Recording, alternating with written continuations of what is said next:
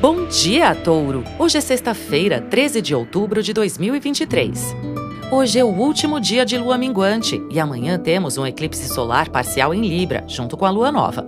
É hora de levantar o acampamento, de concluir o que for possível e desacelerar.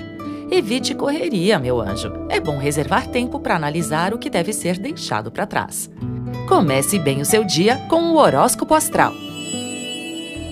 Limpezas, restaurações e conclusões estão em destaque, ainda mais no último dia da lua minguante.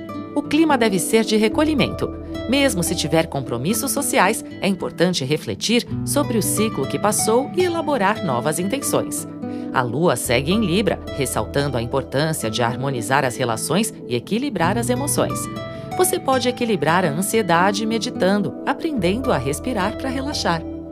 Além disso, Vênus segue em Virgem, dá gosto de ver tudo limpo e organizado.